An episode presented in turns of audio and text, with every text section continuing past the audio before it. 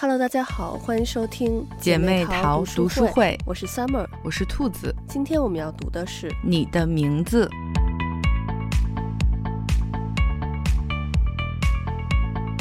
这部电影呢，是我觉得特别特别喜欢的一个电影。然后，我看到网上有很多人，这部电影已经是就是可能5刷以上了。就是一般可能大家看一部电影2刷、3刷已经是就是觉得很喜欢了，但是网上有相当多的一部分人对这部电影真的是就是看了非常多遍，然后对每一个细节都了熟于心。这个电影其实在当时16年上映的时候也是就那种现象级的那种大热的电影。对，没错，我当时还去电影院里看了。嗯，对，因为我们这边我有点忘记这边有没有上映，我是没有看，我是在网上看的，但是就是非常喜欢。然后最近就我跟我老公聊天的时候，我老公就说你说这个世界上那么多的这个星球，怎么就没有一个就是别的星球上有人类，或者说有这种高智能的生物呢？然后我说我觉得应该是有吧，就是你怎么能确定没有别的有呢？他说那我觉得如果别的星球上有高智能的生物的话，感觉肯定会比人类要就是更聪明，那他们为什么不来统治地球呢？然后我就跟他说，我说没准人家就是不想统治地球呢。然后老公就说那他们留着这个地球人干嘛呢？我说没准就是咱们可能现在就在给他们打工，给他们干活，只是咱们自己没有感觉出来而已，没准他们就是那种可能他们已经过上那种根本不用吃饭，吃个小药丸或者靠一口仙气儿就能活着的那种状态，而且他们就也什么都不用做，然后咱们呢在地球上去吃各种各样的东西啊，去经历各种各样的事情，就是在给他们提供这些经历经验，就可能像咱们在看电影那种感觉，就咱们不能体验各种各样的人生，但是咱们看电影可以去体验去了解各种各样不同的经历，不同的人生。咱们现在在做的这些事情，就有可能在给那种更高等的生物再去为他们去提供这种各种经验。然后这么说起来就很像是咱们中国的传说里头那个天庭那些人的感觉，就是他们就什么都不用做，然后就看着底下的人在干嘛，然后呢但是总有那么几个人就觉得哎呀，我在天上的生活太无聊了，我虽然每天就是不用去经历这些什么病痛啊，去经历挨饿，但是我就是很想要体验一下你们地球人到底是底下的人到底是怎么生活的，就想要体验一下这个人间的疾苦，然后就会总会要来历劫，对，要来下凡的那种。然后我这么一说就觉得哎，难道就是以前的那些传说会不会就是真的，就是有可能是真的，只不过就是咱们现在时间太久了，咱们就觉得哎呀是传说，觉得像是编出来的，是假的。那会不会只是因为咱们就是不知道那段的，可能当时的那个历史很久远之前，他们没有留下那个史料，所以咱们觉得是假的。但有可能这个故事是祖先告诉我们原来就是这样子的，就是给咱们留下的一个信息呢。也不一定，没可能。对，因为就是像这里面那个女主人公三叶，他们家是就是在他们那个小镇上就是世世代代的去，感觉像是就是去供奉他们那个当地的那个神，去供奉当地的那个神社的这么一家人，就是那种专门的神职人员那种感觉。然后你像他的那个外婆就会跟他就是讲，就他们有很多传统啊，比如说编那个足纽，就是像那个，就我觉得特别像咱们小时候编的那个玻璃丝儿的那个手链，然后对，就这种编织的东西。然后还有他们会就是每年有这种祭祀活动的时候，他们就会穿上这种传统的衣服去跳这种传统的这种祭祀的舞蹈。包括还有很多这种传统，然后他就会问他的这个外婆说这些就是传统为什么是这个样子呀？然后但外婆就说就是几百年前可能有一场大火把这些所有的史料都给烧没了，所以我们现在只是这些传统的形式保存下来了，但是内容为什么是这样我们其实是不知道的。然后你像这个其实这个故事它是这个小镇被一颗彗星最后是给砸到了嘛，整个小镇就是等于是遭到了这种灭顶之灾。实际上就是这颗彗星它是里面也提到每1200年它会绕到就是离地球最近的这个地方，然后这个小镇其实在1200年之前已经被这个彗星砸过一次了。在他们就是那个供奉的那个神社里面的壁画上面是有画的那些彗星就是来到这个小镇的景象，然后包括他们的这些这种传统的这些东西啊，足扭啊，还有那个跳的那个舞，都是在表达这个彗星来的这件事情。但是就是因为我们没有他们就是文字的记载已经没有了，所以我们不知道这个彗星1200年前来过，我们只有这些传统留下来，但是我们就是只能看到它的表面，看不到它的这个内涵，所以我们就不知道这件事情。只有这彗星再来了，我们才知道哦，原来是这些东西都是在预示着人家他是我们的祖先想要告诉我们这件彗星要来的这件事情。然后就让我想到，其实我们现在有很多的这种传统，就是我们其实已经不知道，就是它是为什么会这样子了。我们做的很多事情。有一些我们可能还知道，比如说像我们逢年过节的有一些传统，我们知道，比如说为什么要吃粽子，为什么要去那个，比如说过年为什么要放鞭炮什么的。但是有一些其实我们就不知道，但我们每年都会做这些事儿。但是我就在想，其实很多人就是会觉得传统可能是糟粕呀什么的。我觉得有一些传统我们还是要保留下来的，就可能我们虽然不知道为什么要这么做，但实际上它。里面传达的是祖先要告诉我们的一些信息，然后如果我们把这些都摒弃掉的话，那很可能就是我们将来有一些灾难呀，或者有一些什么什么事情要来的时候，我们就不知道该怎么办了。你这么一说，我就觉得对于史料的保存就特别特别的重要。所以就是很多的这个。图书馆都开始一直在做这个关于一些史料就是电子化的数据库，我觉得这个就真的是挺好的，因为纸质的这些材料确实很有可能就是容易丢失，或者说就消失了。这种数据化的保存，我觉得还是对于史料来说有很重要的这个价值。这样的话就是我们可能就没有那么容易的就把它遗失了。所以我觉得哎呀，就是真的对于史料的这个保存技术的发展确实对它是有很大的好处的。对对，因为我们经常就说以史为鉴嘛，就说用历史作为就是反照我们的一面镜子。其实就是我们就是读历史的话，就会发现人类的这个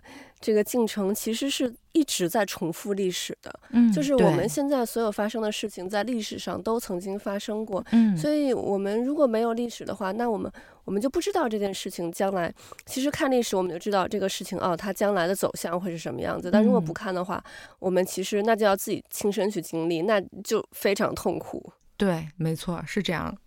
我也觉得是，对，就是上学的时候学历史，不太有这样的感悟，就是对，就觉得要背很多东西、就是。对，然后现在再回去看历史，你就会发现，哦，它真的是能给到你很多的反思和提示。所以就是说以史为鉴，就真的是但是上学的时候就觉得天哪，为什么要背这么多东西？对，然后现在再回过头去看，就发现它真的是很有用。所以这个史料的参考价值还是非常非常大的，所以我就特别佩服那些学考古的人，就真的是很默默的在为大家做一些事情。对对，是的。我觉得真的是好像就是每个学校的考古系都是这个学校就是相对比较冷门的、不热门的，对，最冷门的一个专业，而且就是相对分最低。我就记得就是当时大家都开玩笑说，就是可能北大大家都知道很难考嘛，嗯，但是大家就说如果稍微就说分儿感觉能稍微够上一点，然后就说那干脆去北大就报个考古系吧。但是想想其实还是挺有意思的一个事情。嗯，对对对，嗯，我真的我其实我现在特别后悔，就是当年就是感觉报了一个就是也算自己喜欢，但是就是还是会偏，就是因为是商科的嘛，嗯，就是还是会就是更偏向现实一点的，嗯，然后现在就发现自己特别喜欢历史，就觉得哎呀，我当时为什么不报一个历史系或者考古系这种的？没事，可以再利用业余时间，嗯，再学一学。对对对，然后像他这里面，刚才咱们说他们有一个传统的那个足纽，就是那个拿那个绳编的，那么那个一条那种。一条线嘛，就拿很多个不同的绳编的，嗯，然后这个里面其实就是他外婆就说这个是结，其实这个结的这个概念在里面出现非常多次，嗯，而且就是像外婆说的，就很多东西都是结，嗯，就是包括你吃下去的这些食物，喝进去的水，嗯，也都是结，嗯，但他这个，因为他这个剧情是一个穿越的剧情嘛，嗯，就是那个。嗯，女主其实是比男主就是在现实生活中其实上大3岁的，嗯，就是因为这个时间线，我刚开始看第一遍的时候没有看懂，我一直觉得他们是同龄的，嗯，但实际上只是就是女主她其实是2013年的她穿越到了2016年的那个男主身上，嗯，所以她是比男主大3岁的。嗯，我觉得就是新海诚真的是掌握了女大三抱金砖的这个精髓。其实这个就有点像一个，就是时间，你就感觉像那个莫比乌斯环，嗯，就是它是一个循环，就是它又回到那个，嗯，然后也有点像，就是让我想起那个之前那个台剧《想见你》，嗯，就是我因为那个剧，然后就特别喜欢许光汉嘛，对，我也是，然后那个就是也是这种穿越的这种剧情，嗯，对对，所以就是其实这个结，它里面说时间也是结，然后其实这个男主和女主他们就是。为什么他们能互相穿越到对方的身体，其实也是一种缘分，也是一个结。嗯，包括像后来那个男主，就是其实是因为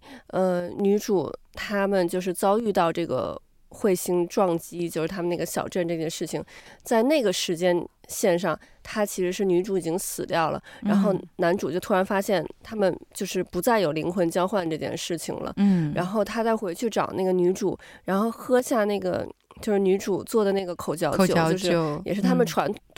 统的一个东西，就是用那个人去嚼那个淀粉的东西，比如说米饭什么的，然后嚼那个唾液和米饭，然后在一起会发酵成酒这么一个东西。然后它里面说这个是那个女主的半身嘛，等于像就像她的生命一样，她把这个东西喝下去了。其实这就像之前外婆说的，喝下去这个食物和这个食物和液体，喝下去的这个食物液体也是一个结，等于男主又和女主。发生了这个连接，对，然后所以他才能再次的就再穿越回去，然后回去就去救了这个整个小镇的这个生命。嗯，我觉得他这个结的寓意其实，还是和我们的文化其实也有相似的地方。嗯嗯，对对，就是一个是他说就是其实各种事物。之间是有彼此是有连接的，嗯，这个其实也是和咱们这个很像。还有就是，我觉得它其实，再往上说，也是讲的是一种因果关系。对对，因为我们也常会就是说有因必有果嘛，就是我觉得它其实也是讲了这样的一种因果关系，所以我觉得它这个隐藏在里面的这个点还蛮妙的。嗯，然后我看。这本书还有包括看电影的时候，就非常喜欢它里面刻画人物的那种心理和性格，嗯，就是特别是他们两个人互相互换身体之后，种种的这种小表现，就觉得非常的可爱，而且也很到位。像那个男生穿到女生的身上之后，首先他就是醒来会惊讶于自己身体的变化，然后就对会下意识的摸自己，然后就很形象。而且然后美美又被她的妹妹发现。对，最逗的是就是最后一次男主穿越到女主的那个身体的，因为那个时候男主就已经知道女主死了嘛，然后所以他穿越回去就特别感动，然后泪流满面的，然后结果还在就他那个就是他很形象的刻画了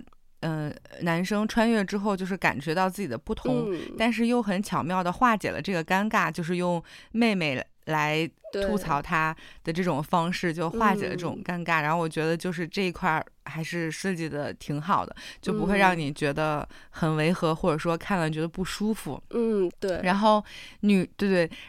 生换到男生的身体之后呢，就是他那种女性化的表现就非常的可爱，就比如说他去打工的时候，然后前辈的那个裙子被勾破了，然后他就会下意识的说，哎呀你快脱下来我帮你缝一下，但其实他是在一个男生的身体里，但是就这种下意识的反应是很真实的，然后他帮他缝还缝了一个很可爱的花纹，就明显是女生的手笔，就非常有意思。我有看到网上有人说三叶是很喜欢刺猬，因为他在那个裙子上缝了一个小刺猬嘛，然后后来说三叶的那个就是他有在记日记啊，还是他发就是那个社交媒体的那个头像，说也是小刺猬，然后他的手机的挂绳也是一个小刺猬。那这个小细节我倒是还没有注意的啊，网友心太细了。对，所以就是还是能看见到，就是创作者他确实是非常用心的在人物性格和细节的刻画上，然后就包括他因为之前在小镇里面就是没有咖啡厅，然后他第一次去咖啡厅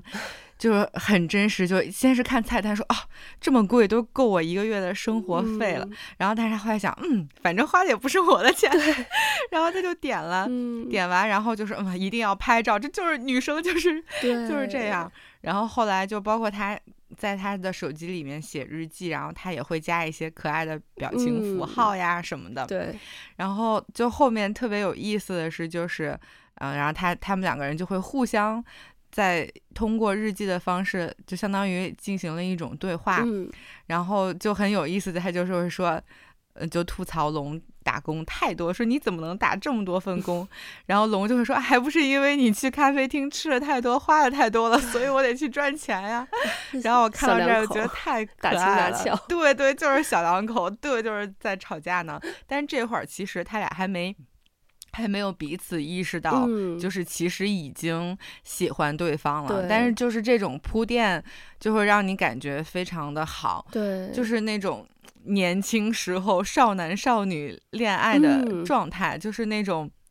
有一点点小小的暧昧，然后就是已经在萌芽了，但彼此还不知道，就这种感觉非常的好。我就觉得他新海诚真的描绘这种心理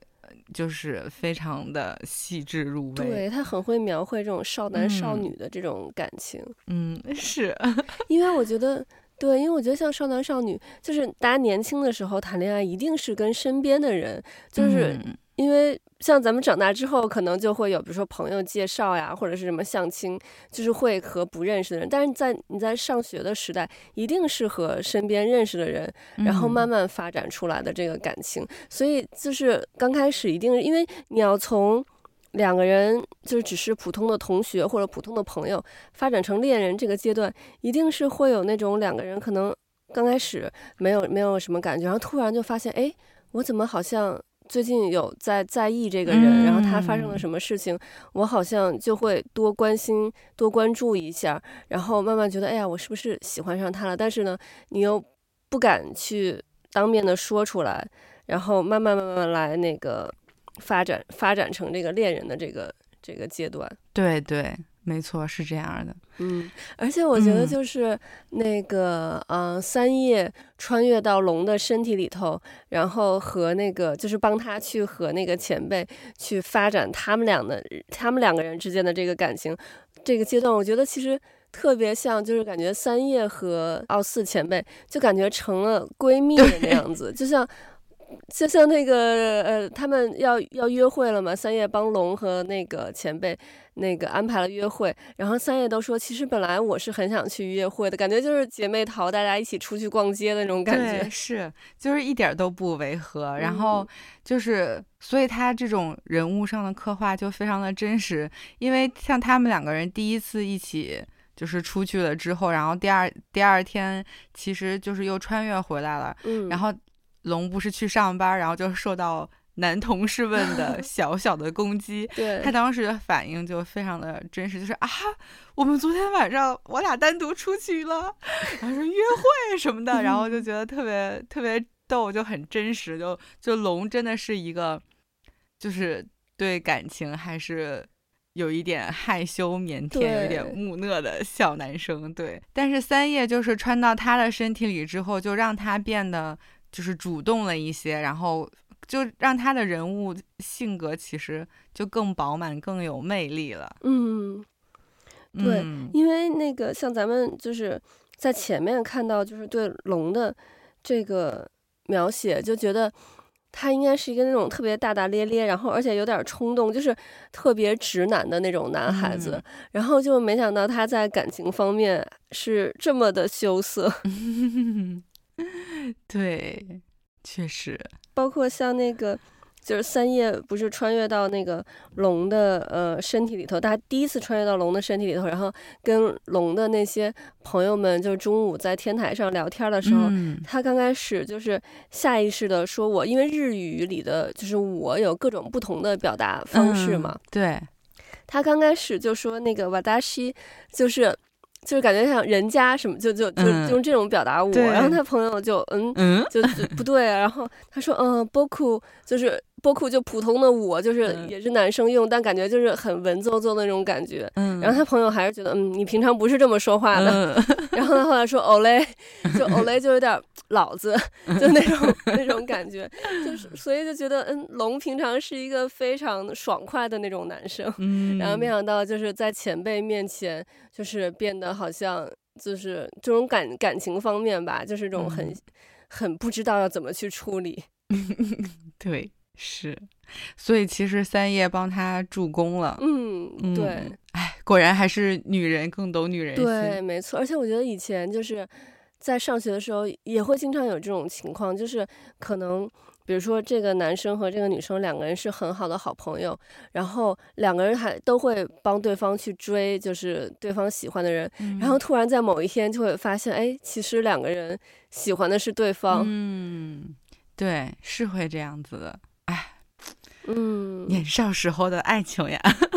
对啊，感觉一下又回想到了就是年轻时候的事儿就那个阶段的状态。对，就是又青涩又美好。对，那他这个其实也让我想到了，因为他其实后来就是那个龙和三叶他们这个整个事件其实就是大概完结之后，他们其实都忘记了这段经历，而且也忘记了对方的名字嘛，他们只是就是隐隐约约觉得好像有这么一个人，好像缺少了一个什么东西。对，有这么一个人一直在寻找，然后但是他们其实忘记了这个。其实就让我想到以前咱们比如说年轻的时候，你有很喜欢的人，然后可能你不是自己主动想和他分手的，可能因为其他的原因或者是对方提出来的分手，然后你就觉得哎呀，我真的很喜欢他，我肯定一辈子都不会再喜欢别人，我一辈子都不会忘掉他。然后那个时候可能有人会跟你说，哎呀，没事，你就那个忘掉他吧，时间会冲淡一切的。然后那个时候你觉得不可能，我绝对不会忘记他。但是随着时间的流逝，你发现哎，自己好像真的就忘记了。比如说以前比如说那个人的电话号码，然后当时可能因为分手了你就给删掉了，一气之下给删掉了。然后但是你就觉得哎，那十几位的那个数字，那一串数字你是牢牢的记在心里头，绝对不会忘的。但是你现在再回想就完全想不起来那个数字是什么了。所以我觉得就是说，虽然其实这里面其实是讲的是就是说你忘记了一个很重要的事情，但我觉得在现实生活中真的我觉得是会这样的，就是随着时间流逝你会真的会忘记一些可能很你当时觉得很重要的东西，但是随着你长大，你成熟了，你可能会遇见新的人、新的事情，然后又有了就是对你来说意义不一样的人和事了。对，是确实真的是会忘记重要的东西，尤其是你信誓旦旦说哎呀就是我以后再也不会怎么样了再也不会怎么样了，但是你到最后你会发现你就是忘了，你确实是忘了对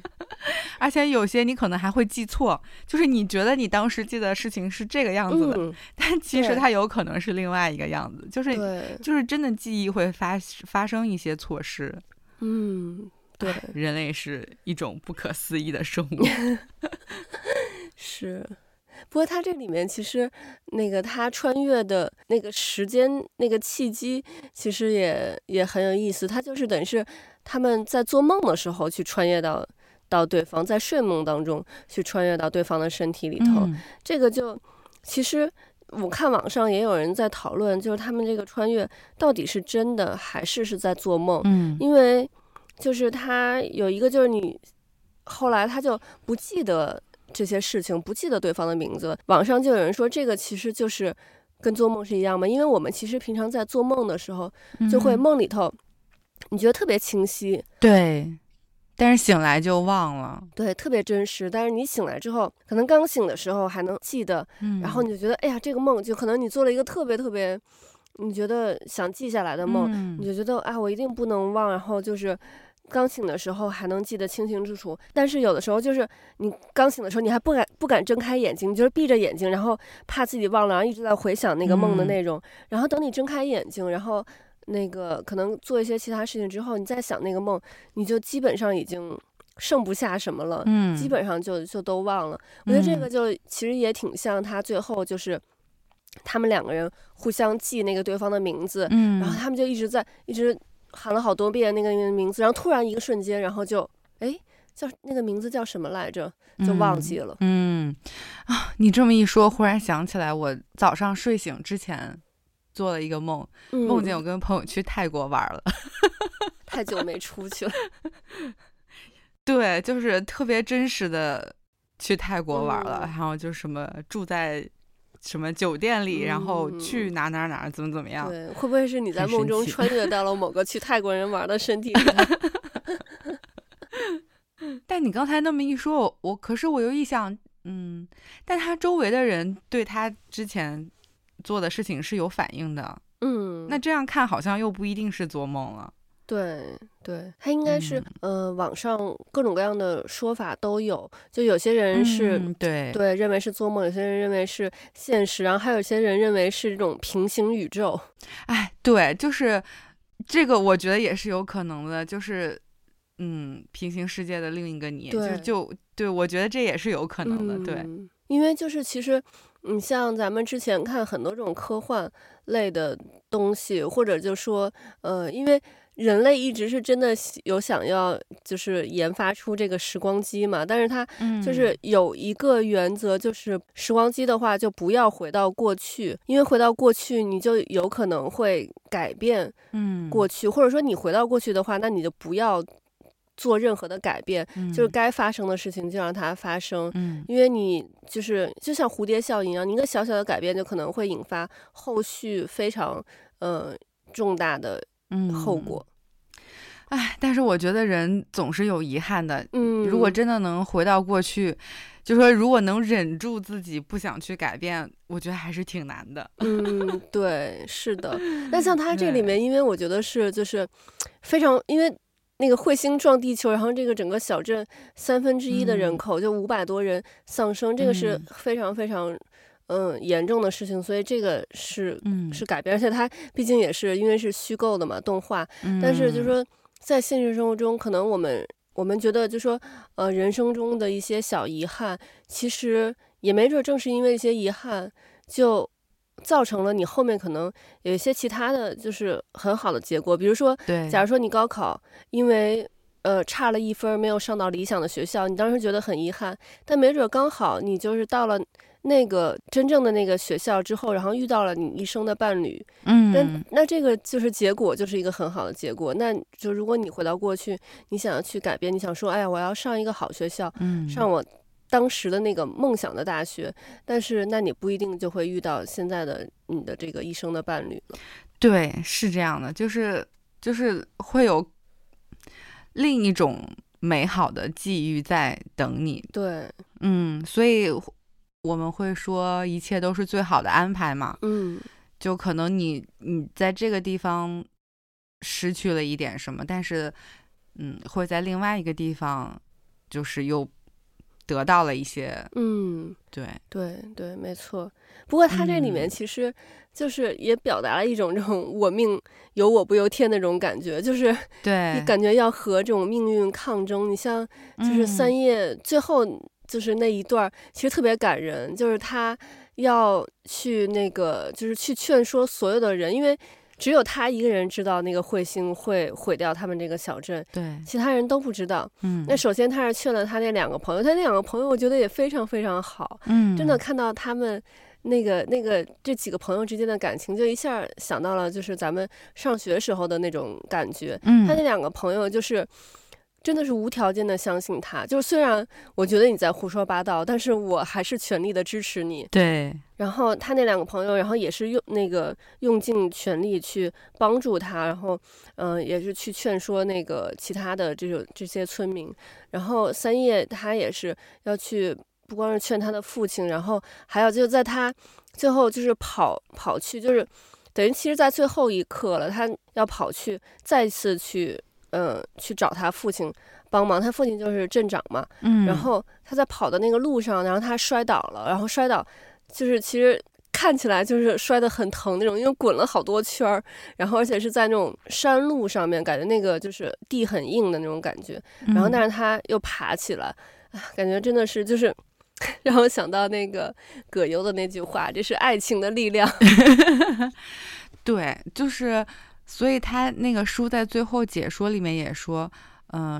就这个讲的是在这个残酷的世界中美丽的挣扎着的少男少女的爱情故事。对，我就觉得美丽的挣扎这几个字用的就特别恰当。嗯，就是他们其实就是在于我们刚才说会忘记重要的东西嘛，所以他们其实是在与遗忘做对抗。嗯，就是他也是知道，就是哦，我为了要和他可以再次相遇，我一定要就是做这件事情。虽然知道这件事情其实是非常非常难的，但是我一定要去做。所以就是他这个里面就又有爱情，然后又有那种英雄主义在里面。所以我觉得他就这种情感的交织是非常容易引起大家的这种共鸣的，就很热血，然后又很美好。对，就是会让人看到那儿就非常的感动。对，而且其实这个电影里头还有一个特别特别深的一条线，是三叶的爸爸妈妈那条线。这里面其实没有演太多，对，但其实我们可以推导出来，就是三叶的爸爸当时是入赘到就是三叶他们家，就是供水家的。因为就是三叶的妈妈实际上是这个就是等于是独生女嘛，然后他外婆就是叫一叶，然后妈妈叫二叶嘛，然后他叫三叶，他妹妹叫四叶。然后所以就是他们这个家族就我们说神职人员嘛，你要一直就是供奉着就这个地方的这个像祖庙这个神社这个东西。然后所以就是他妈妈不能嫁出去，所以他爸爸就是对他妈妈感情也是非常深，然后为了这个入赘进来。因为我们知道其实在日本，我觉得日本人还是挺传统的，尤其就是很大男子主义，这种愿意入赘进来的真的是感情是非常非常的深，一般人是不会这样。因为他等于这个男生他要去改姓，因为咱们中国人不用改姓嘛，日本是你嫁到谁家是要改姓的，一般是女的嫁到男方家，然后女方的姓氏就要改成那个夫家的姓氏嘛。然后等于他爸爸是舍弃掉他原来的姓氏，然后入赘到这个供水家，就是他爸爸的姓氏就也变成供水了。然后后来就是你能看到，就是三叶出生，包括四叶出生，他们一家就是4口非常和乐的那种那种感觉非常幸福、嗯、但是就是他妈妈因病就是那个早逝了嘛、嗯、然后他爸爸就非常的悲痛欲绝，然后就是因为这个原因，所以就是他爸爸就等于离开这个家了、嗯、离开这个家，然后而且也是因为就是里面好像有提到过三叶跟他妈妈长得很像、嗯、所以就是他爸爸每回看到三叶的那个脸就会想起他妈妈、嗯、然后就无法待下，无法在这个家待下去、嗯、就很痛苦，所以才离开了。但是最后就是这里面没有演，但是我们知道其实他爸爸刚开始就是三叶去跟他爸爸说那个彗星会撞到这个小镇，他爸爸觉得就是你是不是脑子有问题、嗯、我带你去医院检查检查，完全不相信他。当然那个时候是龙在其实是龙在三叶的身体里头、嗯、但是最后我们知道其实在最后一刻三叶是把他爸爸劝动了、嗯、他其实是去跟他爸爸说让他爸爸就是让大家都召集到那个高中的操场上、嗯、然后就躲避掉了这个灾难嘛。然后实际上也是因为就是三叶因为跟他妈妈长得很像，然后他很坚定的去跟他爸爸说这件事情的时候，他爸爸其实是从三叶的脸上看到了他妈妈的影子、嗯、然后因为他爸爸对他妈妈的感情很深，所以最后那一刻他选择相信三叶、嗯、因为这件事情真的是如果发生在现实生活中，咱们现在过得好好的，然后你突然跟我说有一颗陨石要掉到咱们的头上、嗯、然后咱们都会死，我觉得很难有人去相信这件事情、嗯、对，是的，嗯，所以我觉得就是他爸爸和他妈妈的这个感情线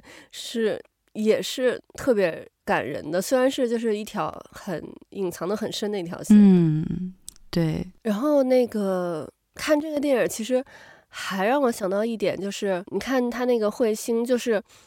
除了这个小镇的人以外，其他的人都是看到就听说这个彗星要来了，让大家很兴奋的要去看这个就是1200年一见的这么一个天文现象、嗯、然后包括这个彗星离地最近的这个时刻，然后往下落的那个时候